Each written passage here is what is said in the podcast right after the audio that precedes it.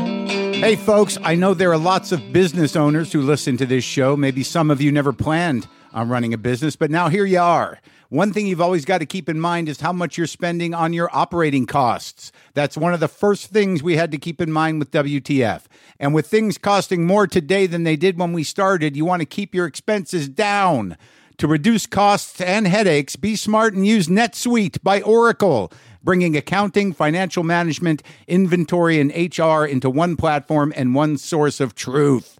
Reduce IT costs, cut the costs of maintaining multiple systems, improve efficiency by bringing all your major business processes into one platform, slashing manual tasks and errors. By popular demand, NetSuite has extended its one of a kind flexible financing program for a few more weeks. Head to netsuite.com slash WTF for more. That's netsuite, N E T S U I T E dot com slash WTF. Lock the gate!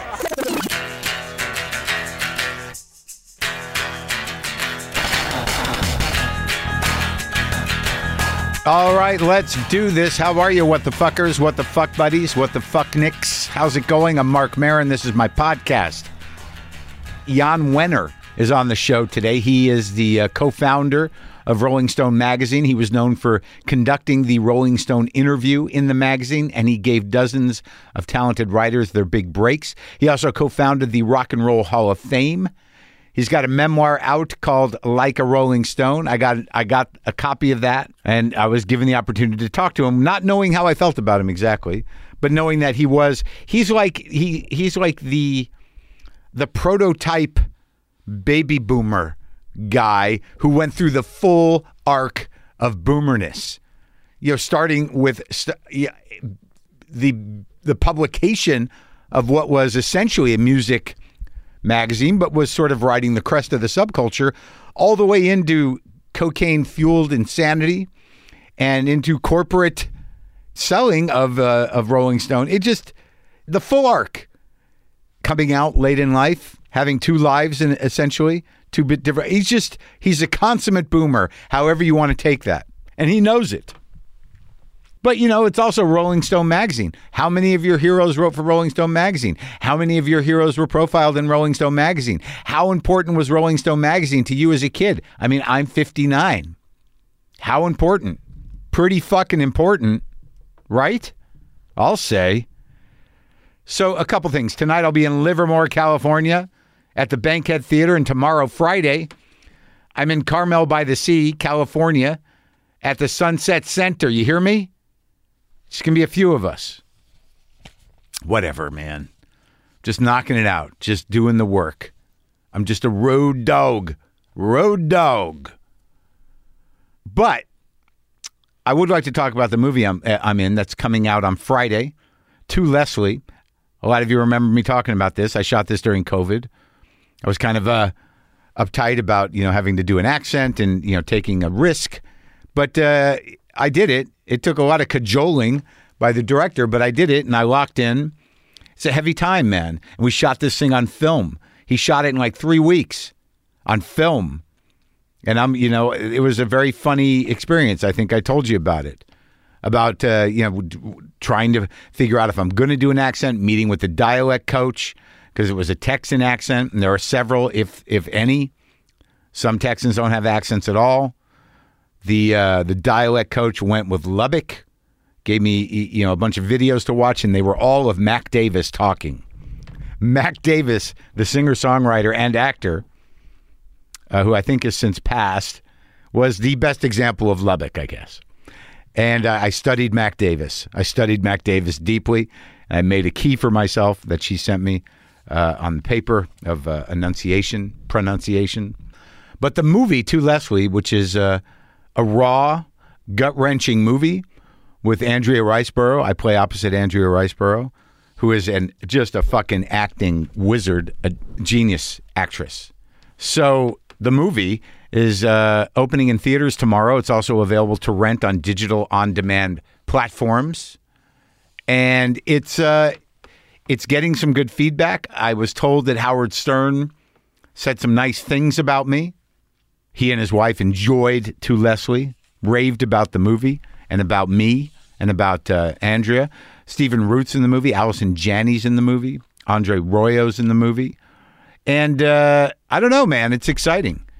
It's exciting because people are digging it, and that's uh, that's what you want them to do. And listen, if you have any questions for me about the movie or anything else, actually, you can contribute to our next Ask Mark Anything episode for full Marin subscribers. There's a link to submit a question in the episode description. Just go to the episode notes on whatever app you're using and click on the link for Ask Mark Anything. Send me a question and I'll answer it.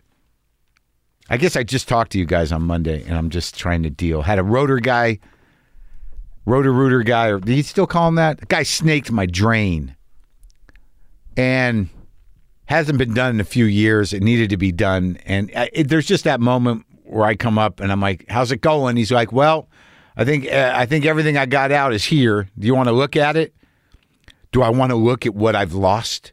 Do I want to look at, you know, s- th- something the length of an arm composed of my hair? I don't know. Do I? I know I'm losing my hair a bit, but I didn't know that much. That's like a, an entire being. But uh, yeah, exciting. It is exciting. It's exciting to get your uh, drain snaked, isn't it? yes. Yes, it is. Oh my God. Shout out to my father and his wife, Rosie. How are you, Barry? How are you, Dad? How are you, old man? What's happening with you? You know, after he heard me talk to him on the last show, I talked to him uh, the other day on the phone, and he was just uh, so impressed with my word usage. I mean, he's beside himself. He's like, I don't know how you talk like that. I'm like, I've been doing this a long time and I think about things. He's like, I just don't get it. I could never do that. It's one of those beautiful moments where, in this sort of mild haze of, of mental issues and, uh, you know, and, and him uh, sort of being a little more open somehow in a way, uh, that, you know, it's nice when he can determine that I'm a separate person from him that does different things, not just some kind of strange psychic appendage or actual limb. It's, it's nice when when he realizes in his self-absorbed way that like oh my god you're a conti- you're an entirely different being than me yes dad i am my own man i am my own man dad with my own with my own lexicon with my own vocabulary with my own thoughts i am that guy different than you i hope you're having a good day so jan wenner is here was here we we hashed it out. We talked a bit. It was good. His memoir, Like a Rolling Stone, is available now wherever you get books. And this is me talking to Jan Wenner, who I didn't know was Jewish. Sometimes I wish I paid more attention in school, or in some cases, any attention at all. There are probably a lot of things I could have gotten more out of, like literature, and now it's probably not in the cards to go back to school and study the classics. But luckily for us, there's a new podcast called The Foxed Page that dives deep into the best books of all time. This is basically like the best possible college English class, but more relaxed and fun. No pressure of grades or needing to prepare something to say in class. It's only the books you want to read and know about, presented by best-selling author Kimberly Ford. Everything from Cormac McCarthy to Madame Bovary, from classics like Frankenstein to modern hits like Lessons in Chemistry. I love Ireland, but I missed the boat on James Joyce. The Fox Page has a three-part series on Dubliners, and that's a pretty great starting point. Want to get the most out of what you read? The Foxed Page is for you. Get it now wherever you get your podcasts.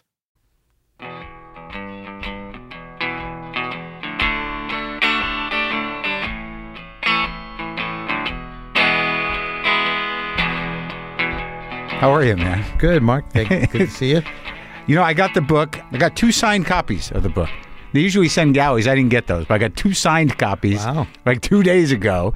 And uh, I'm going through it. But obviously, I grew up with the magazine. I grew up knowing who you are. And I, you know, I kind of went through the book and, y- you know, I, there's a lot of stories in there. But like my, what I was curious about right out of the gate, since the Rolling Stone interview was such a thing, like what what determines whether a Rolling Stone interview is a good interview? What do you, what were your standards for that? Well, I think this interview was based in the first place on the Playboy interview, which Right. at the time was this long, definitive, in depth, personal profile, a serious very serious kind of interview as opposed to every other kind of profile. And then also there was something called the Paris Review interviews Sure. with writers, Right. In which they talked to them about their craft and how they wrote. Yeah. they write in the morning, the afternoons, right. All this kind of stuff. Yeah. Professional trade talk, really. Yeah. And I just thought a combination of the two Right. with these people who are really legitimate musicians. Yeah.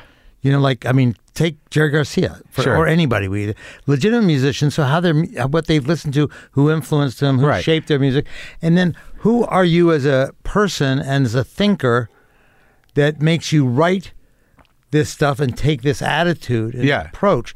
So it was meant to be a deep dive into Into the craft. into the craft in somebody's head, you Yeah. know, and you'd want to. We would restrict it really to people who we, I thought were thoughtful Sure. enough to deserve that lengthy examination. Well, you know, And not it's- everybody did, obviously. Right. Well, well, yeah. I mean, surprisingly, you know, depending on, you know, most people are people and they have stories to tell. But yeah, in terms of if it's craft specific, you kind of want to have somebody that's got some depth to them. But that guy, I knew one of the guys. I interviewed one of the guys who used to do the Playboy interviews. I mean, he used to go out. He'd spend weeks with these people. Yeah.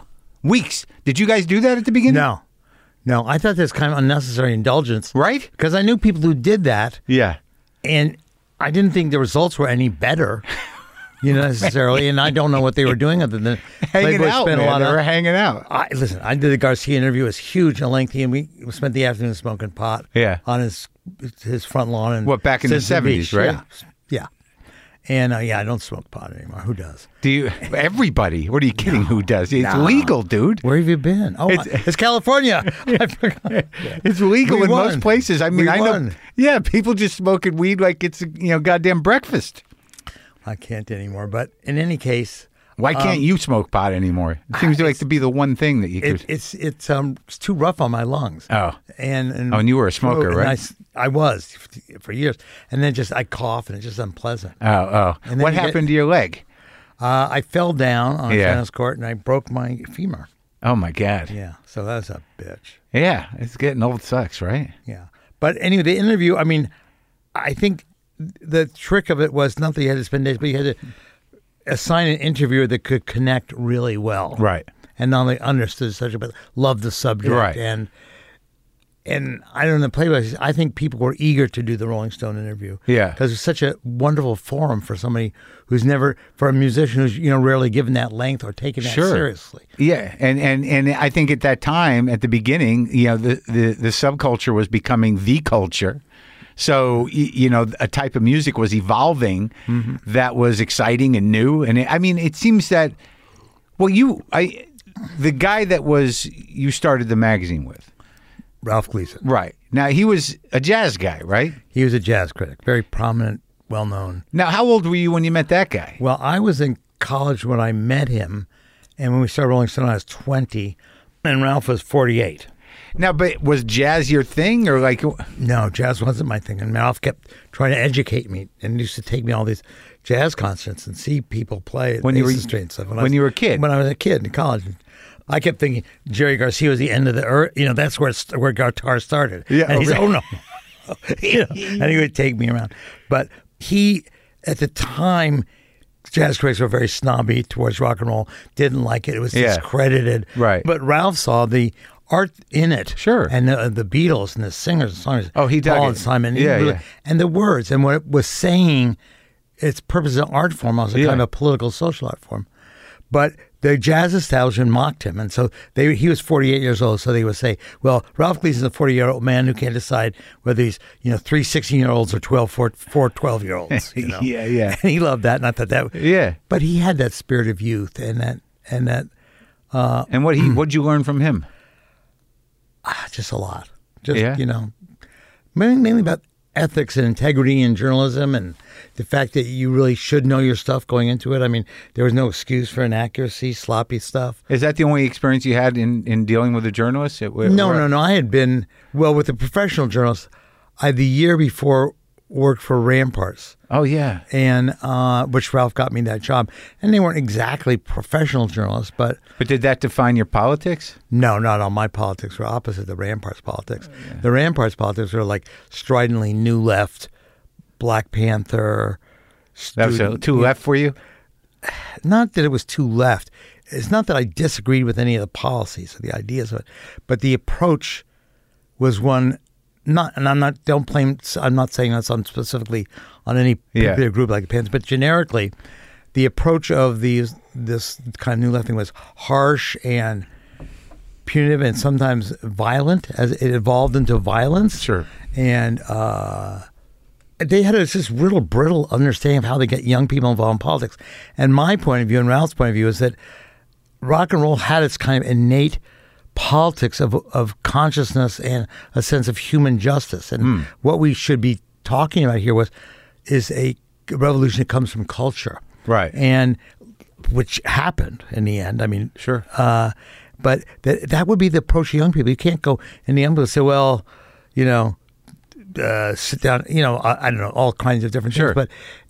The, the message of the Beatles and Stones was there's a different kind of of thing, and it kind of coincided with the use of LSD and that kind of consciousness. And so we were very evangelistic about bringing this message, a message of kind of nonviolence. It was a message of Joan Baez, for example. Right, but you weren't you weren't involved with the protests at all, eh, or eh, Oh. at with- Berkeley. Yeah. Oh, I was very involved in it. Yeah. And but that's different. That's not kind of what I'm. The New Left came after that. Yeah. You know. And, Oh, okay. And it was just strident. It was the Jerry Rubin, Abby Hoffman, Right, right, yeah. thing. A bunch of people after that, and uh, and and my our thing was really also very middle class, you know, in yeah. a way Is that where how you grew up?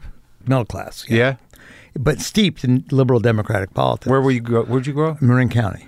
So you, both your folks are are were you relocated there? Where are you from yeah, originally? New York City was where they are from, and I was that's where I was born. Yeah. What kind? What was uh, what kind of business were your parents in? Uh, my dad and mother started after the war. Yeah. They came. They were each in the army and the, and the navy. Yeah. Got married, had me. Then they moved to the West Coast. They drove out to San Francisco and Oh, yeah. like a po- typical post-war couple, Uh-huh. taking advantage of all the post-war boom, and Yeah. it had me. And so I was the leading edge of the baby boom. But they started a company in San Francisco that made baby formulas and supplied custom-made baby formulas to hospitals Huh. all around the Bay Area.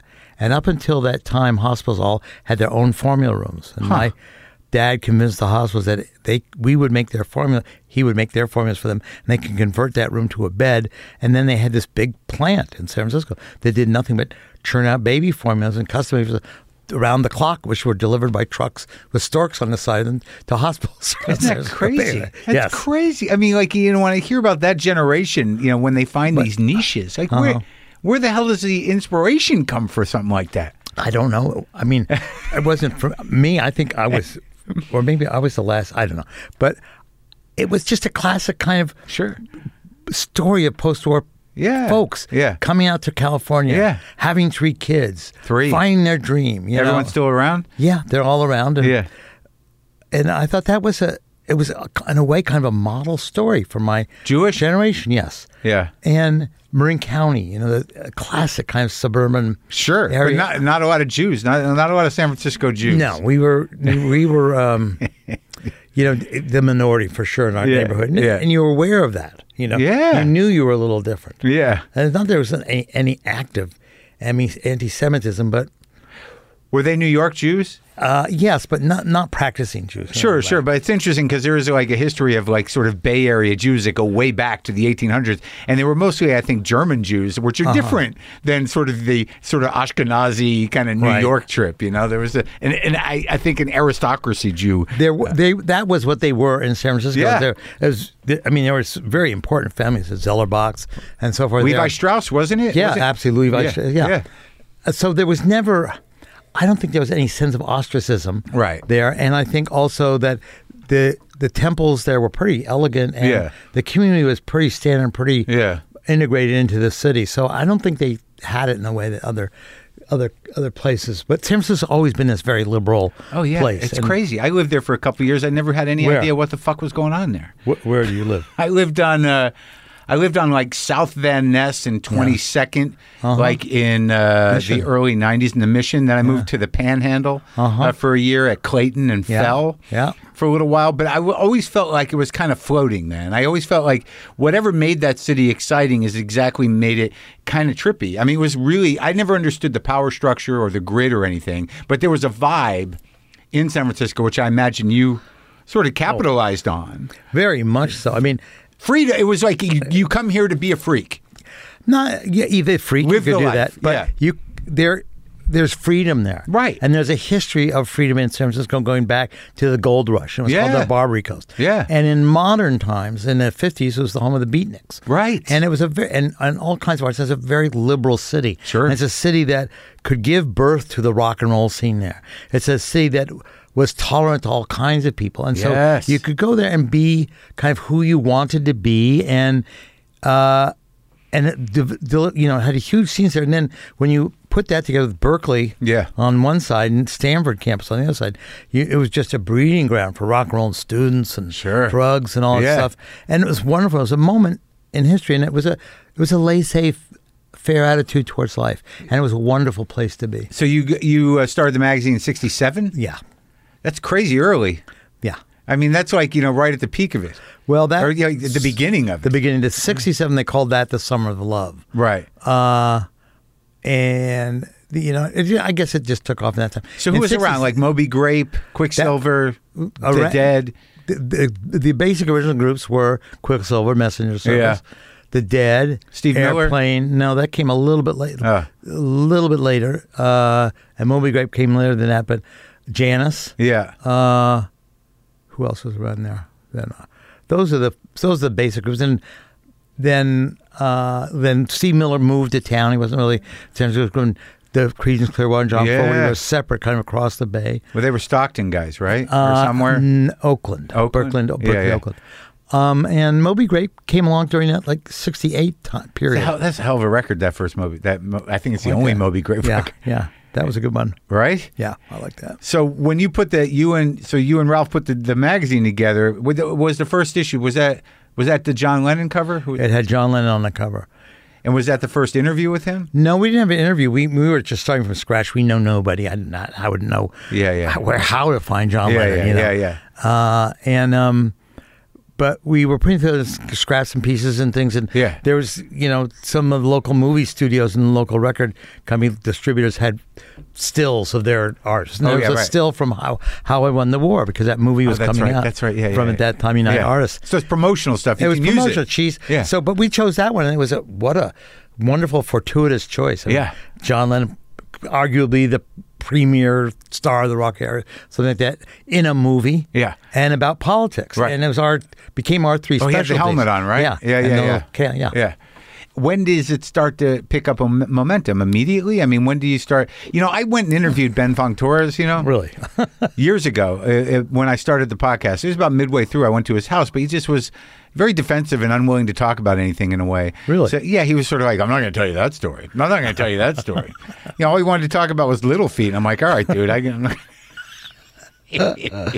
well, that man is now the senior statesman of San Francisco rock writers. I guess so. I, I guess, but he, he certainly wasn't willing. He, he was really.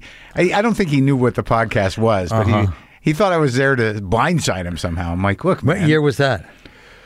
it's got to be five or six, or maybe two. thou- It was probably 2009, 10, Hmm. man, 12, 2012, 2013. Yeah, yeah. I don't know. It- Long we- after we left there, and all the Oh, controversies. oh yeah, yeah, yeah. No, man, I've been only been doing this since Ben's kind of 2009. very taciturn individual. But. I think he had just written the, the, the big book on Little Feet. So like it was on probably on that junket, Uh-huh. but he was just sort of like you know I don't want to talk about that stuff. I'm not gonna talk. I, I got some great Janice stories. I'm not gonna talk to you about that though. I'm like all right, well fuck it. You're not gonna talk about anything. So wait, now this book that you wrote, I mean, how much of it was a reaction to that Hagen biography? None, none of it. It wasn't a fuck you. Not at all. Not, Okay. not at all. I mean, I didn't.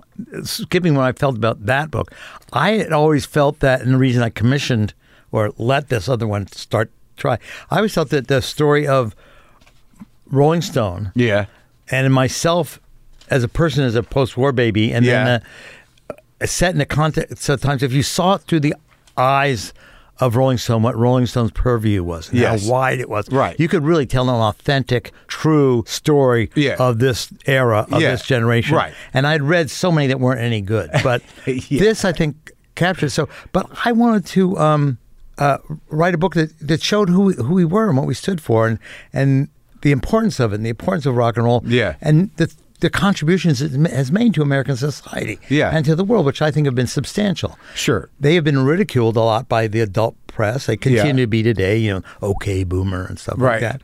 And it's it's not true. And What's not true? the the rock and roll generation Yes. came for it and stood for and advocated for it. And Rolling Stone and Yeah. its process, Right. All kinds of equal rights. Yeah. the, the, the, the, the all the student peep kids who went to the South to Sure. protest in the sixties. Yeah. and the freedom rides were from Berkeley and from white campuses. Right. but that women's rights, gay rights, bla- black rights, uh, the whole movement towards human justice, the getting rid of the drug war. I mean, Right. this ent- entire move towards a humanistic You thought happened through rock and roll. through rock was one of the great advocates of it in Yeah. our times. It was Yeah. a great middle class popular advocate of these p- ideas about Now, life. do you have any sense like when, like, because there was a period there where there was idealism in the late '60s, and then you know somewhere in the uh, in the early to mid '70s, you know things got a little dark, didn't they? yeah, well, you had you had behind this all the backdrop was war in Vietnam, which said Right. violence in the, uh, abroad, violence at home, assassinations, riots, demonstrations. Th- It was dark, you know, and and, Mm. And you- the drugs got out of control, right? They shifted uh, in the hate, like in San Francisco, once speed hit, didn't it g- get kind of, kind of crazy? I, I that's a separate issue. I mean, yeah, yeah. It did- you know, I mean, yeah, I did. You were get kind there. of crazy. I was You there, weren't. but it was a s- kind of a sideshow. It wasn't like a, a s- a wide social phenomenon. The use of speed. You know, I mean, skip ahead twenty years. Cocaine became a pretty out of Well, th- control. well, that's different. That was a different class. But I mean, were That's you still around? speed. Yeah, sure. But I mean, but the but the nature of it, I, I think that you know, like, were you around for Al? You were there for Altamont. Did you have a part of that? no. I mean, No? I wasn't there for it. I didn't go to it. No, but you uh, I- wha- didn't it happen when you were It doing the happened when magazine? we were there. Yeah, absolutely. Yeah. and we w- w- part of our rise to fame was our coverage of Altamont. Yeah. which got us the National Magazine Award and a lot of attention of taking a very hard ass view of it. But I don't think it was. Hard ass view. How? It, it wasn't as had been promoted. It wasn't Woodstock West. No, it when I wasn't. woke up on Monday, the San Francisco Examiner had coverage of it, and they were calling it Woodstock West. Before it happened, or the day Af- after? before and after. You know, that was the the theory. We had twenty people there, and I got in the office on Monday because I didn't go, and people are calling, going, "It was horrible." This is that, and no bathrooms. People were out of control. be- yeah, and somebody Bad got acid, murdered. Yeah. murder. Some mur- got got murdered, and it was just a total bad vibe situation. So I just read Joel Silver's book on that. apparently, that's a really good. I Book. thought it was a great book. Yeah. Did he ever write for you, that guy? not really. No, No. maybe occasionally, but So was that a turning point for the magazine? in that a, coverage? in a great sense, yes, because I mean, it meant we had to stand up, and despite my friendships with Mick and the Rolling Stones, really kind of tell the truth about what we thought had happened and lay the blame at the feet of various parties who were involved, irrespective of what anybody's personal feelings might Sure. be hurt or Mick might get upset. And were you Mick friends then? we were friends then, and, and, and, and we had been in business together, putting out Rolling Stone in England. Oh, he was your partner in that, yeah. Yeah. So it was tough call in a way, but not for me really. I just knew what we had to do, and I knew that if we did it right, you know, my friendship with Mick would go on pause, but would resume. Yeah. And that our integrity was our and honesty as perceived by the readers yeah. by ourselves and by the artists we covered to be cri- absolutely critical to the success and importance of Rolling Stone to everybody, to the meaning of it. so that we was a- had to stick with that. That was a big moment then. yeah, it was a big moment. Because y- you know you you couldn't appe- to be that honest. I mean, especially since half the fucking world was there Mm-hmm. from the town, and you know your readership was there. That you know everybody who had the experience that was horrendous. If you were going to gloss over it Mm-hmm. Yeah. in in def- in, de- in de- deference to uh, to Mick, you'd be it'd be uh, you'd be, it'd be done. Yeah, you couldn't. It, it couldn't be done. So that so the journalist integrity of the thing was was that was that do you think that was the first time you guys really kind of got into sort of real journalism?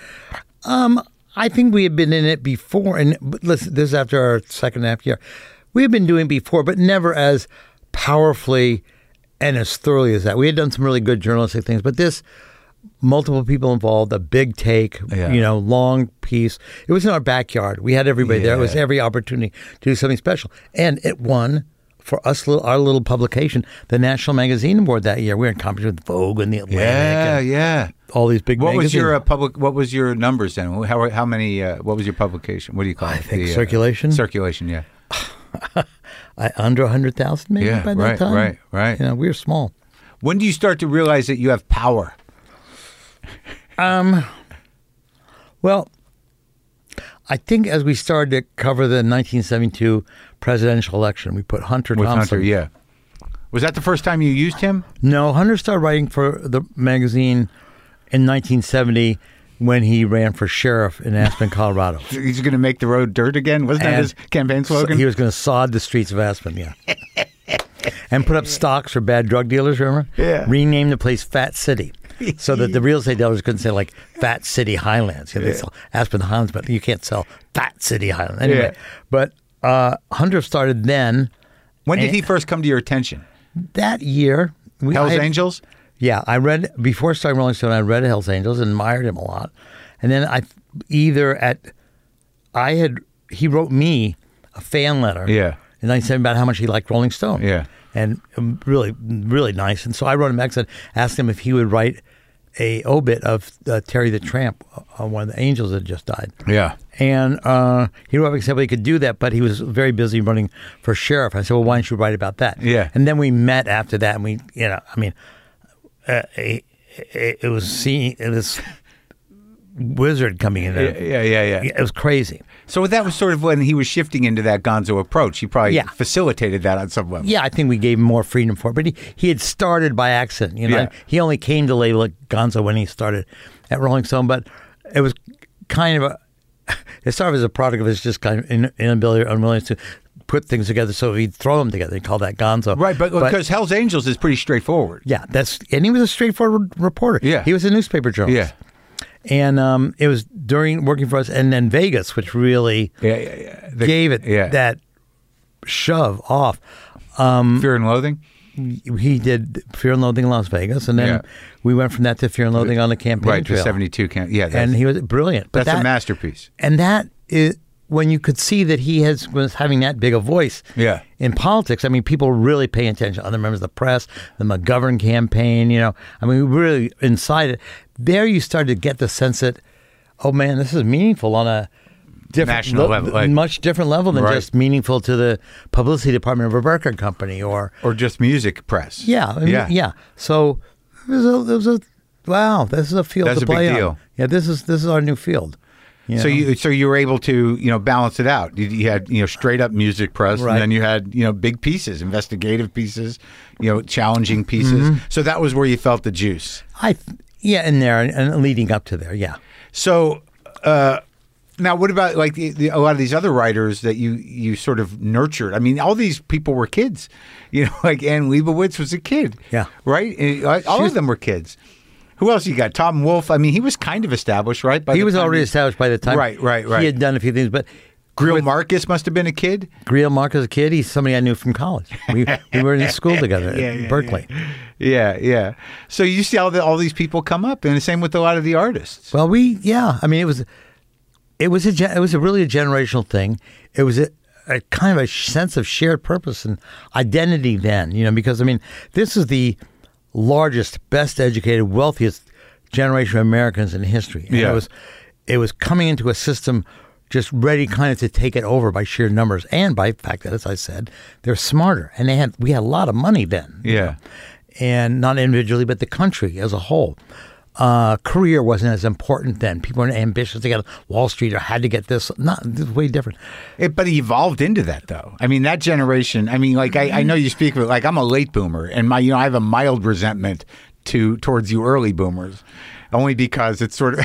We had a better time. I mean, what can I You tell did- you? you did. better drugs, better music. No, I- get I- out of here. I get it. I get it. But you know, you also it's sort of like you know get out of the way already. Well, the but there was a shared sense of purpose. and I Right. think that was shared with the audience and uh, and with the musicians, and that's what galvanized the people, the young people who came to Rolling Stone. Yeah. either came you know came with a sense of mission. Yeah. they came. A lot of them were newspaper reporters like Esther House or Yeah. Hunter, something like that, who were looking for a place to work that would set a new bar, give them space, Yeah. purpose.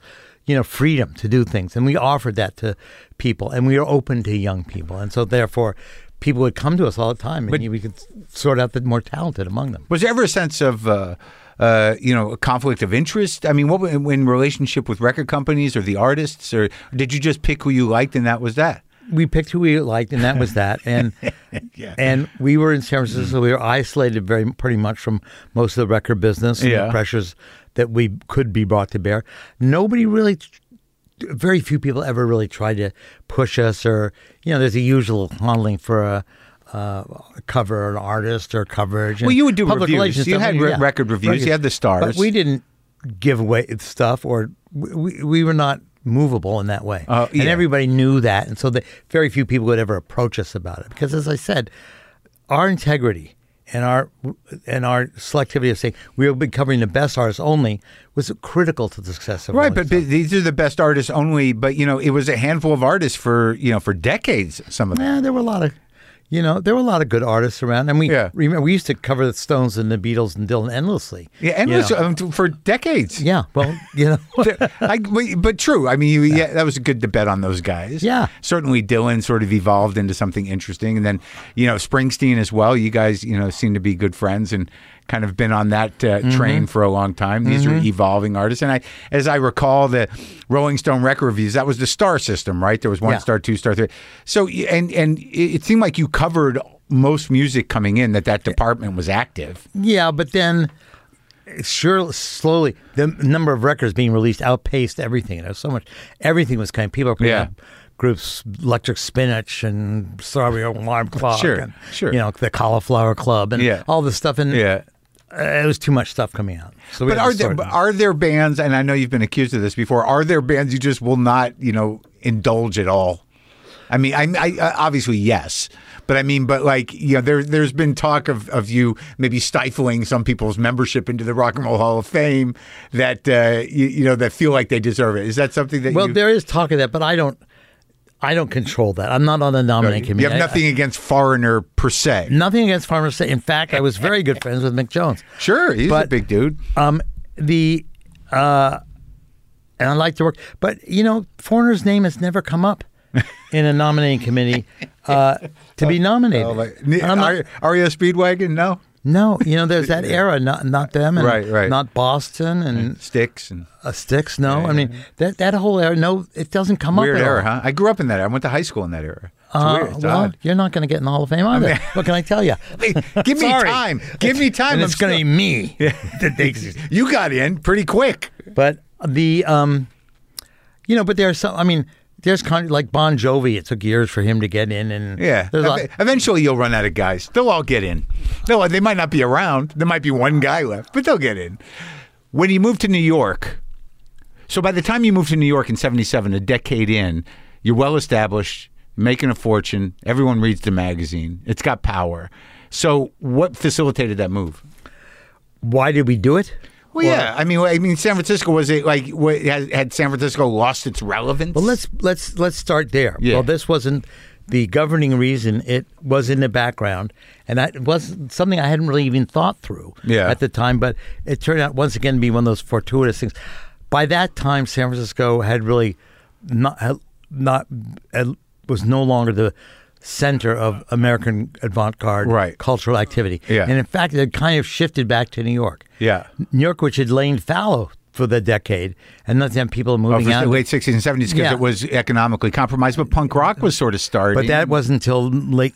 That wasn't Late until 70s. mid seventies, Right, yeah. When we got there, Yeah. But the the oomph of the San Francisco scene, the Dead had moved to Marin, Right. and Yeah. the Jefferson Airplane had become the Jefferson Starship. Yeah, And- yeah. But the real reason we moved is I had half the office in New York, half in San Francisco, and I to run the place, I had to consolidate both operations in one place, the business and the editorial sides, and the magazine business in New York. So for us to grow and have access to the talent pool of writers and advertising salesmen, Yeah. people who knew about the magazine business, we had to go there. They they wouldn't move to San Francisco. but it's still all you, your own operation. It's, it was still all on an operation. yeah. So that uh, basically was it. You know, I had to consolidate and, and had to move to New York for the future and for my ambitions for the magazine to grow bigger. And he brought you, at that time, you had three kids already? I know had no kids already. Oh, no kids. No kids. We The bought- woman you married was with you from the beginning, from though, the right? very beginning. Yes. she was a writer? Uh, not real. No, she was. She wasn't. She was sort of started as a subscriptions director, but it's somebody who I met at Ramparts when I was working there. Oh wow. Okay. Jane. Jane, exactly. Yeah.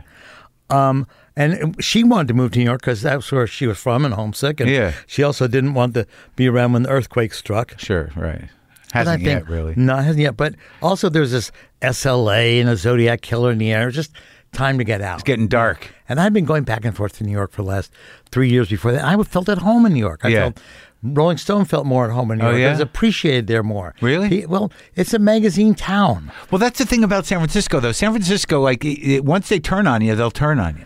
They didn't turn on us, but we weren't that important there during that time. Yeah. I mean, it was the era of Bill Graham. Yeah. You know, Francis Coppola was there.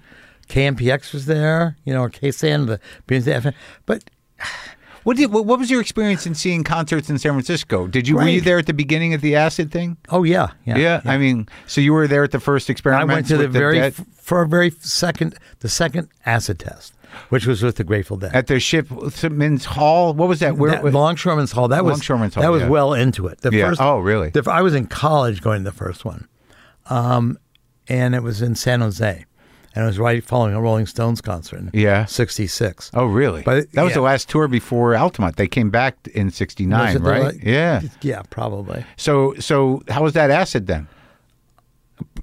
Pretty good.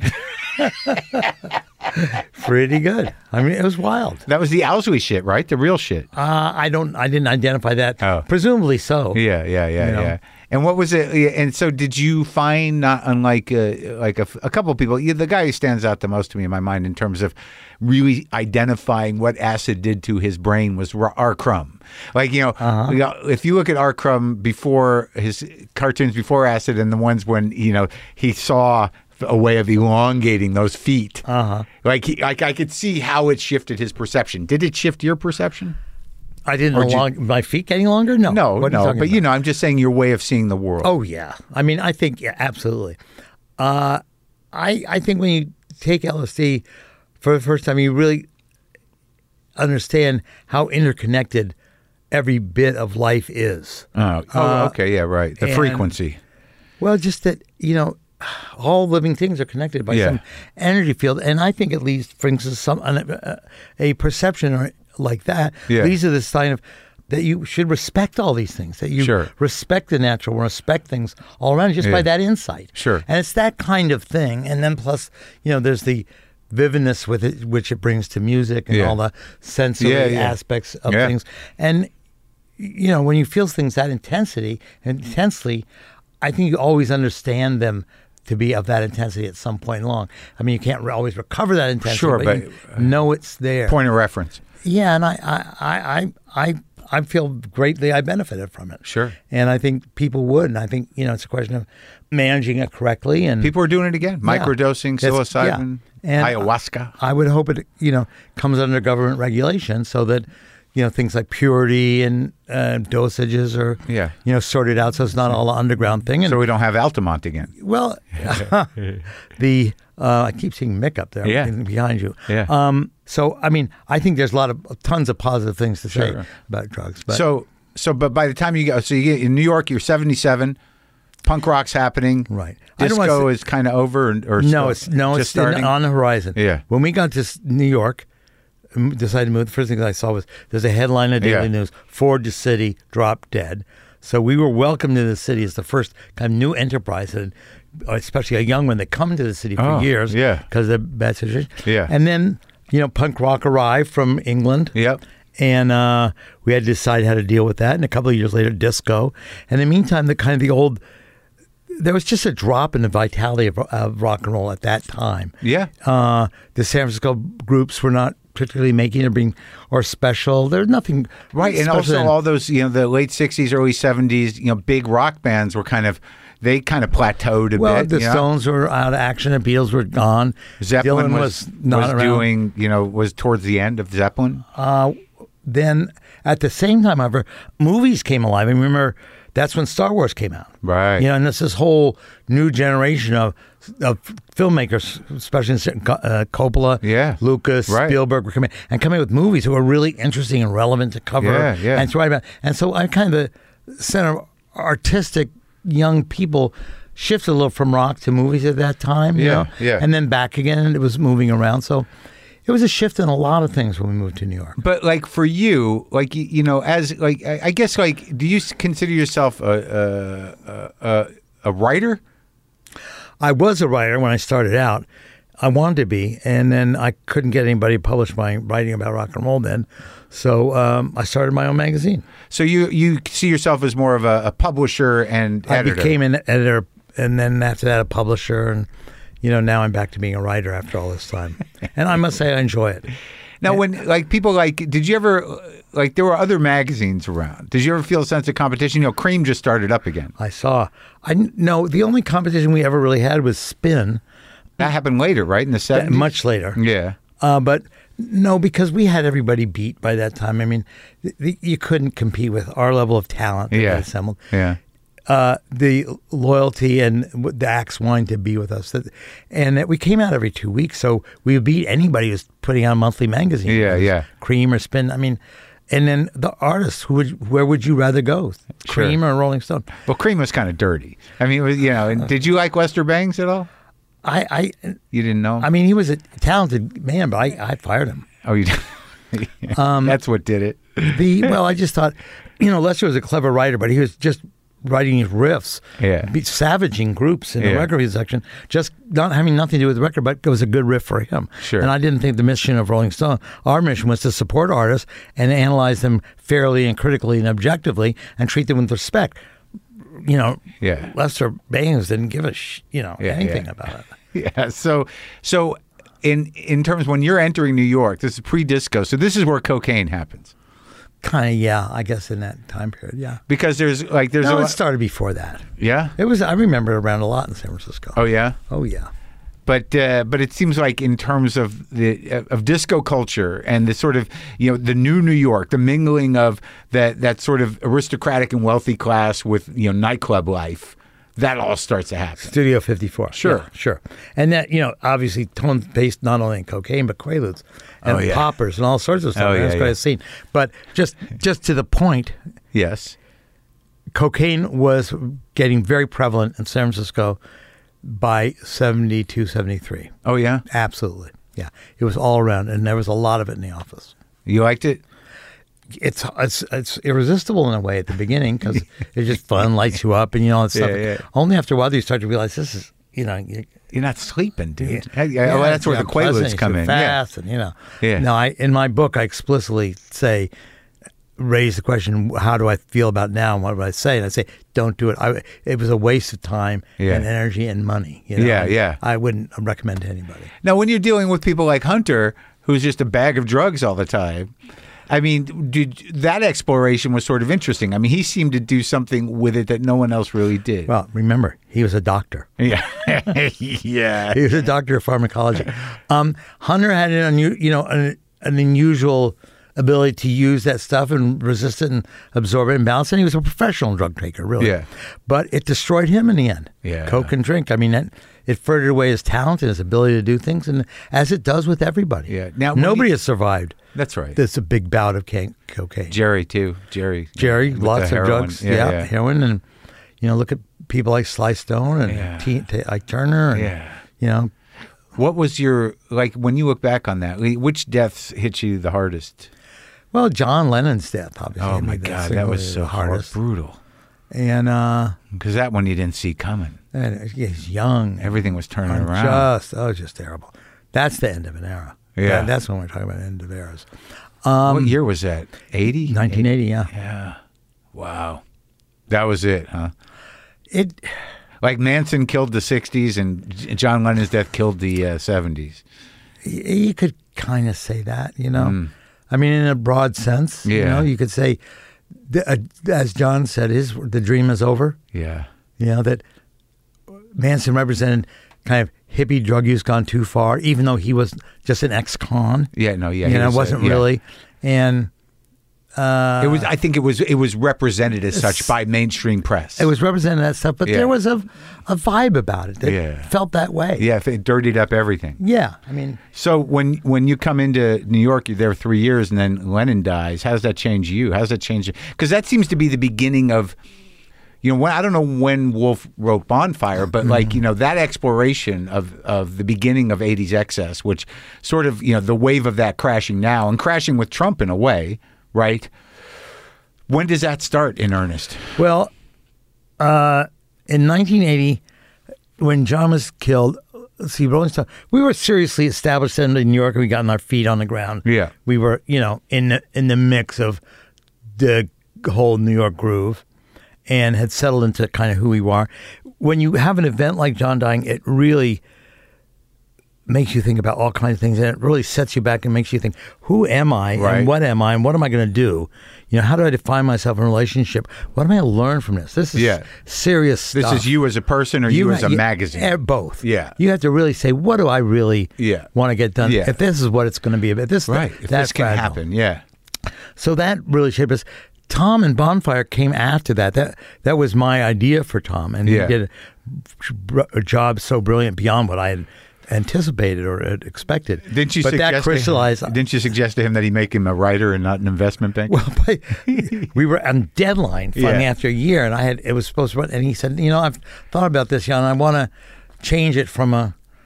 Writer to change the hero from a writer to an investment banker. Yeah. Well, I don't care what he was thinking. I was going to say it was a bad idea because Yeah. I wanted. to- I knew if he changed that character, it'd be another year. Oh, so it's a time because you have thing? to go research Right. a whole new set of circumstances. Yeah, yeah. you know, this whole world of investment banking. It takes Yeah. me a year to do research. Well, Yeah. when we published it, the main character, Sherman McCoy, was a freelance writer, Yeah. and he changed into an investment banker. Yeah.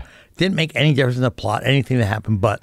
But it's fortuitous in terms of Totally. Yeah. I mean, Yeah. and I'm saying, oh, nobody gives a hell about investment because, of course, it was the beginning of the me decade and uh, Yeah. go go and Yeah. what do they call them the the the people who made so much damn money, masters of the universe. Oh, Masters of the Universe. Were you one of them? No, no, no, no, no. So, so in the '80s, like also like you know, in terms of your friendships, it seems like you know many of your friends are artists. Yeah. Who are your best friends? These days? Yeah. Well, I, I make it sound like n- it name dropping. It's okay. So I don't want to do that. I've- No, it- it's not name dropping. It's just it's interesting that you know in in light of of your life that you know a lot of times we don't see these guys as regular guys. So it's not really name dropping. They're just these are the guys that you came Mm-hmm. you up have with. to buy the book to get that. To get the juice. I'm not. That's the juice. I'll I'll say that I'm still extremely close friends with some old friends of mine from San Francisco. He- Yeah. His names mean nothing to anybody, but are Yeah. some of my closest oldest friends. And, yeah. you know, I'm really super close friends with uh, John Landau and John Cott, who are two people at Rolling Stone on issue one. That's right. That they were both college students. John Lando's was uh, Springsteen's guy. Springsteen's manager. Yeah. And and then then um, I've got an old longtime friendship dating in San Francisco with Michael Douglas, who I met in Mike San Douglas. Francisco when he Yeah. was doing Streets of San Francisco and You guys still friends? Toll. Oh yeah, great guy. I've interviewed him. Love that guy. Yeah, he's as close a friend as I've got. Yeah. And um, you know, the, Bruce. Yeah. And uh, and I must say, I'm really close with Bette Midler and her husband. Oh, yeah. we we travel all together all the time, and Yeah. you know, just have a great time. He's still together. friends with Mick. yeah. I don't see Mick as much anymore. Mick moved back to Europe. He was in New York for the longest time, in the states, and um, we're in touch all the Yeah, time. yeah. But um, w- uh, our social life of hanging together, which I've put a lot of in this book. Um, Yeah. you know, ended when he moved back. Sure. So how does the the your involvement with the Rock and Roll Hall of Fame happen? What is that? How did that get started? Well, um, Ahmed Erdogan had the idea of starting a Rock and Roll Hall of Fame in s- some inchoate way. You know, he doesn't know what it was, and invited me and a couple other people to work with Yeah. him to do it. And we evolved the idea of putting together an annual induction dinner and an actual physical Hall of Fame Yeah. museum. And it took about 10, uh, 10 years to get this, maybe longer, 15 years to get it actually Yeah. built. In the meantime, we were doing induction dinners every year, which were the most wonderful things in the world. Yeah. Pulling together for one night only Yeah. the great artists of our Yeah. times and paying tribute and you, combinations of artists playing together you'd never ever seen before. It was a start where we started collaborations of artists and guest artists. Now it's the usual trendy thing, but then you you know, we- you know you have like Mick and Bruce and Bob Dylan all singing like a Rolling Stone on Yeah, stage yeah. together. Satisfaction before it was televised, just yeah, as a yeah, performance. Yeah. and then I made the decision to televise it s- because I thought this stuff is too good Yeah, to yeah. keep to a thousand people in the Waldorf Astoria. Yeah. Let's just tape it and put it on TV. Sure. You know? People should see it. And then it's become bigger and bigger. It's on So, but HBO. you were you and Amit were the We were the instrumental people, and and uh, I, I Alma was the chair. I, I ran the thing and put it together, and Alma was kind of the guiding spirit. Yeah. So yeah, he was quite a presence for so long. Total. Like I, you know, I I was in uh, I portrayed Jerry Wexler in the Aretha Franklin movie in the Oh, you Respect did? movie. Yeah. Oh, wow. So I had it like I got I, I got a little. Did you see it? Uh, I saw the beginning of it. Oh. It's, it's that famous incident with Ray with the Rick Hall and Sure, It starts yeah. over their dad in a hotel. Yeah, it's- Yeah, the fighting. Yeah, it's all in there. Yeah. Uh, but but like I had- I was did a little research on the Ertegun brothers Uh-huh, and, yeah. and Mm-hmm. and Wexler himself and how he fit in and how they fit in and that, that it's interesting because that whole prehistory Yeah. of rock and roll pre to when you started Right. Uh, it seems like you have a fairly healthy respect for all that. I, I was very close to Jerry. He was very helpful to us. He's Was he? good? Absolutely good friends with Landau. He signed up Boz when I brought him Boz Gags. You do. Oh, you produced Boz's first, First- record. yeah, The yeah. solo record. Yeah, uh Uh-huh. huh. And um, at at Muscle Shoals. Yeah. Oh yeah. and um, and Ahmed I became very very close to. Ahmed was a real mentor to me In New York. in New York, and um, How so? you know he was a friend of Ralph's, and I don't know we just Ralph Gleason. yeah, and he was a because Because his brother was a jazz guy. His brother's a jazz guy, Yeah. yes. we- And then over the years, we just, you know, we became very social friends. And then when we did the Rock and Roll Hall of Fame, we started working together on a daily, weekly basis. And so we'd see so much of each other and we traveled so much together. And he was so fun, and erudite and sophisticated and, and funny. I mean, So did you fi- One, what a wonderful man he was. Yeah, well, it seems to me that like you know somehow at some point in, in New York, just by you know some of the stories in the book and also the pictures, that you were sort of elevated to this this world of of creative people who were extraordinarily wealthy. That you know you were in that circle at some point. Well, I don't know if they were all extraordinarily wealthy. I mean, I don't know. They were, everybody was quite successful. Okay. And people made money for their success. But I wouldn't call Almond or any of the art, you know, any of the artists. They're all well off. They've Right. all got, you know, Well, it just seemed the lifestyle shifted in New York. from San Francisco, sure. Yeah, and- and but just in every, general. You know, in New York, I mean, that's where people go to Yeah. make their careers and all that Yeah, stuff. And, um, but, you know, these these are not like billionaire type people, you know. But it's a it's a it's a sophisticated Did you know Donald Fine. Trump in New York? I've met him a couple of times. I found him despicable even then. you know, I wouldn't I wouldn't really have anything to do with him. He kept he keep you know, anyway. I'm Yeah, good at yeah, him. you don't have to. Yeah, you don't have to talk about him. Now, what in terms of like l- later? Obviously, do you feel a couple of things? Do you feel like you know that you stayed there too long? Like with Rolling York? Stone? Oh, just in the Oh, magazine. my racket? staying with the magazine? Yeah. No, I had always thought, you know, get it to 50 years and I'm going to retire. I'm going to just absolutely retire at 50, bow out, take a bow, and leave. Yeah. And I got almost there, and uh, but then the internet intervened, and it really started to erode the foundations of the magazine business very substantially, and the news Quickly? business. It, it was gradual, but it went very fast. You Yeah. know, I mean, they, they really sucked the life out of out of magazines and Yeah, newspapers and sure. journalism. They stole all the, you know, Apple and, and Microsoft and these companies, Google, Yeah. stole all the contents free, didn't pay anybody a dime for them. Right, right, And then took the material, b- repurposed it, sold the, those re- readers, the arg- readers to the advertisers without giving us a cut whatsoever. Yeah, and they right. took the life out of it. Right. But in any case, I think I went, you know, it was time to go for sure. And maybe I could have retired a few years earlier, but What year did you retire? I about three years ago, four years ago. Oh, just just now. just as their fiftieth anniversary Oh, wow. in nineteen in twenty seventeen. Yeah. And do you feel like that the magazine maintained its quality and integrity throughout the entire Time run? that, that I was there. Yeah. yeah. Yeah. Yeah. I mean, we didn't have as much money to work with towards the end because the advertising is shrinking and going to the internet, but we're still putting out high quality work. Yeah. r- you know, good for all this stuff, just much less of it. And also at the same time, it's harder in a way to do magazine editorial because more people are gravitating towards the internet, less money I was mean, and available. when did you change the size? Before that, I, for, I forget when, but I used to like those big sizes. I remember buying it when I was a kid with the newspaper, and then it became the magazine, print, and then, yeah. then became the. we changed format a half dozen times. Yeah. I, I honestly think, although the big format was great, and it's still kind of classic, feels classic Rolling Stone, the magazine style format was just. it made it easier, better to read. We could manage the pages better. I, Yeah. I, I, Yeah. I, I liked it better as a magazine, honestly. You did? Yeah. But the newspaper lasted a long time. Oh yeah, I mean it was. We we've been toying with shrinking the size down. to Magazine for years before that, and every time I bring it up, everybody scream at me, and yell at me. No, you can't. It's the heritage of Rolling. Stone." I mean, The that I was going to destroy. And really, when we did change, it was for the better. And the only thing, you know, is a nostalgia item by that point. I mean, it, it's just easier. I don't know. Yeah. How many uh how many interviews did you guys do with Dylan? I don't know. I think about eight or nine or Yeah. ten over the years. Yeah. Remember, Bob was famous for, oh, he doesn't give interviews. That's right. He's mysterious. Yeah. Doesn't talk. Yeah. Over the years, he gives ten pretty long, serious. Yeah, I remember interviews. the the later ones. You you know, I think in the eighties, you know, he he was pretty pretty candid. He's pretty very sure. straightforward with Yeah, us. that I mean, was- yeah. we put out a book uh, called "The Essential Bob Dylan," and with these interviews, you string them together, you've really got a record of Bob. I mean, he didn't talk to anybody else. We, you know, Right. We were the ones. He respected us. I re- we respected him.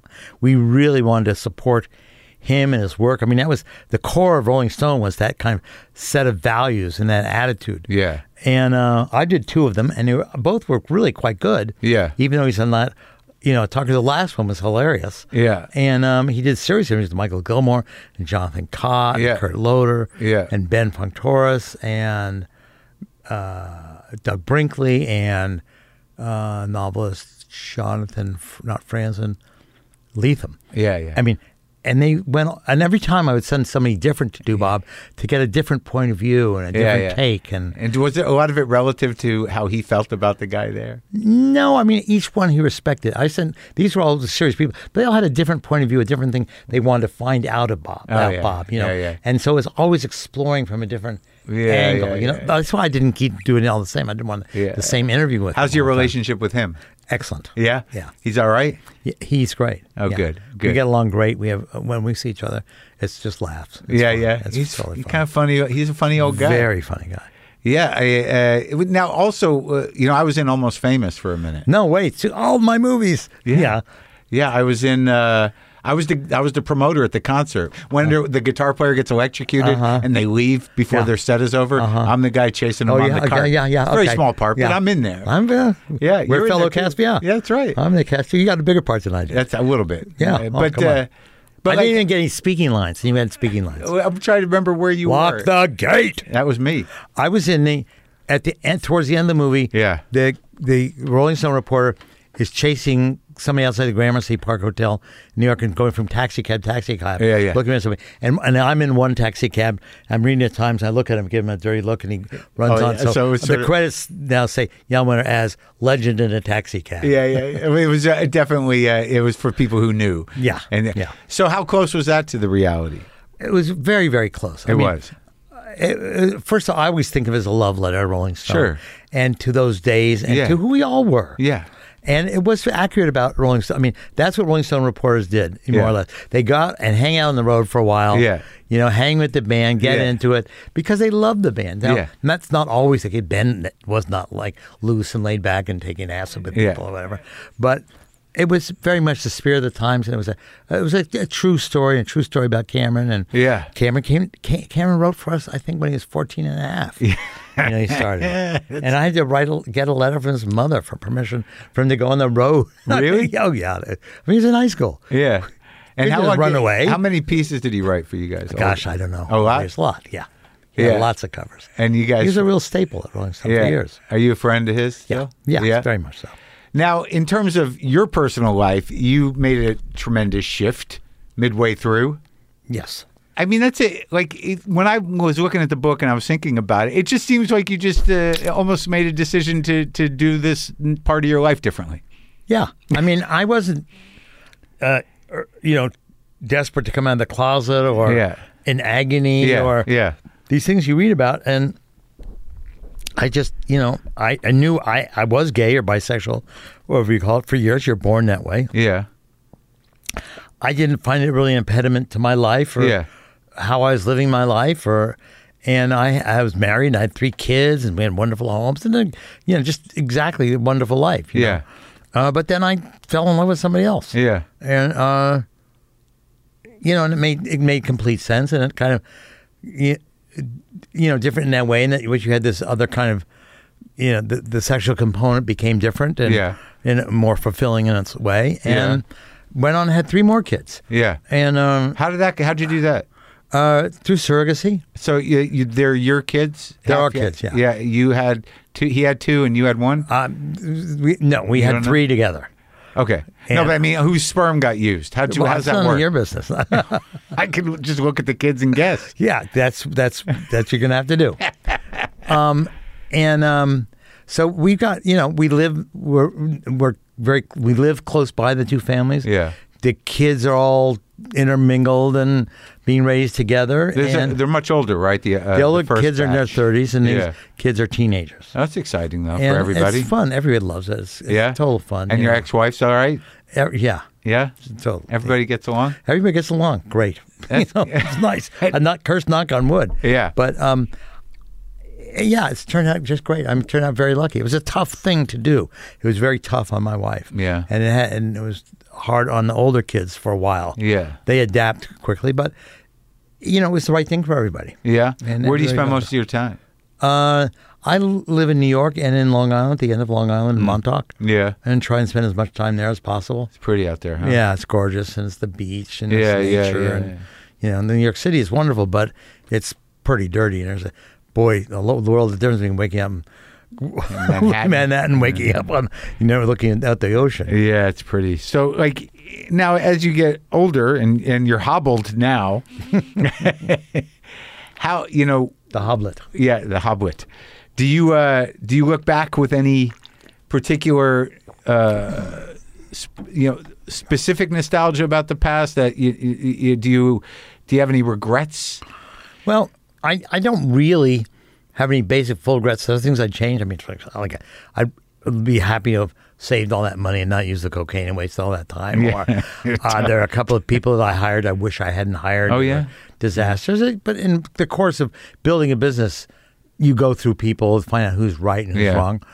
There's a couple of articles that could have been better, a couple that shouldn't have been published, stuff like that. But you know, overall, no, I, I don't. I mean, I had a great life. I've had a wonderful time. I'm still alive and got great kids. And, Yeah. um, you know, the the money and the reward to be able to, you know, live comfortably and and still enjoy the same things. I met amazing people throughout my life, saw amazing music, participated in am- amazing times, both socially and ama- with seeing, you know, and in And major politically, political too. parts of American life. I mean, having a small, tiny voice, but tiny, but still a voice in national affairs and the direction of the country. And Are you concerned about that now?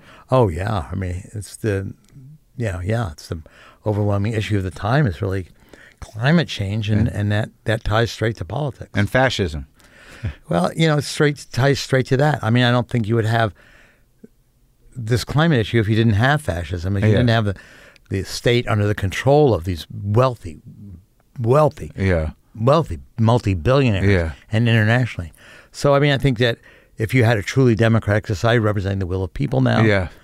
you wouldn't have cli- you would have we would have solutions for climate change because the demand for this none people the average person doesn't want dirty water dirty air and Sure. see everything eroded but Yeah. rich people don't seem to certain many very wealthy people oil companies don't give a shit It's weird, right? yeah i mean wh- wh- what are they going to do with their money where are they going to spend it by the way in in on the arctic circle what stores are going to be left Well, yeah. How do you, how do you sort of account for that as a guy who's who's been around as long as you have? Were they, are they that disconnected degree. from life, or have they rationalize it? Are they are they rationalizing? Well, What do they surely they rationalize it, and then they and they really want to believe that the science is uncertain, or they rationalize it in terms of, well, it'll just be a little erosion or this. Right, right. You know, you, you come to some type of justification with yourself, but the basic fact is that they're greedy.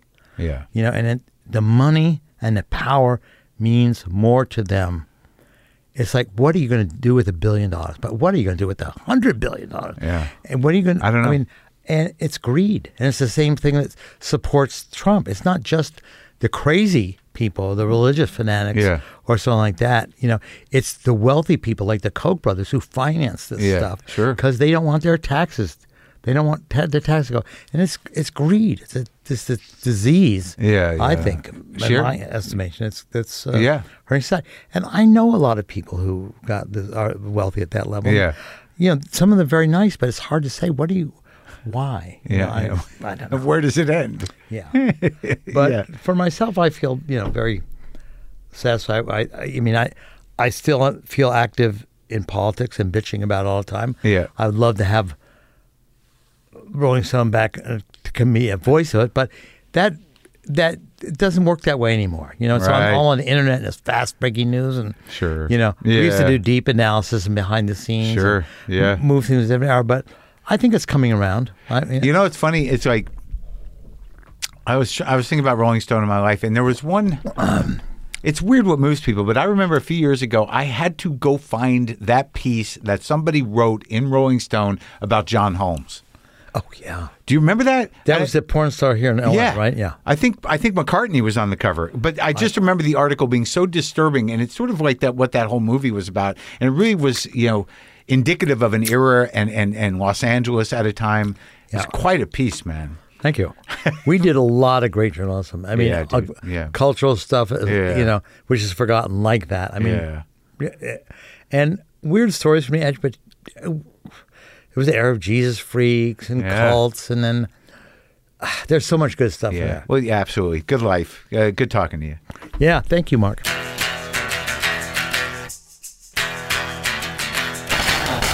There you go. Jan Wenner, the memoir Like a Rolling Stone is now available. Uh, I thought that went pretty well. Hang out for a minute, if you will, and I'll tell you how you can ask me anything. Okay, as I mentioned earlier, if you want to send me a question for the Ask Mark Anything episode we're posting next week on the Full Marin, go to the link in the episode description. That's the part of this episode on your podcast player where it says all the stuff about today's show. I'll answer your questions and we'll post it as bonus content for Full Marin subscribers next week. Get the link to subscribe in the episode description as well. Next week, Zon McLernan from Reservation Dogs is on Monday, and uh, Bela Fleck, the banjo guy, is on Thursday. And we play. It's been a while since uh, I've recorded anyone in here, but we played a little bit. Tonight, I'm in Livermore, California at the Bankhead Theater, and tomorrow, Friday, I'm in Carmel by the Sea, California at the Sunset Center. In two weeks, I'll be in London doing a live WTF at the Bloomsbury Theater on Wednesday, October 19th, with comedian and writer David Badil. Tickets for that are on sale now. Then I've got stand up shows at the Bloomsbury on Saturday and Sunday, October 22nd and 23rd. Dublin, Ireland, I'm at Vickers Street on Wednesday, October 26th. Then in November, I'm in Oklahoma City, Dallas, San Antonio, Houston, Long Beach, California, Eugene, Oregon, and Bend, Oregon. San Antonio, small room, added a show. You might want to get on that if you want to get on that. In December, I'm in Asheville, North Carolina, also added a show. If you want to get on that, you should get on that. And Nashville, Tennessee. And my HBO special taping is at Town Hall in New York City on Thursday, December 8th. Go to WTFpod.com slash tour for all dates and ticket info. Okay. Let's play it out.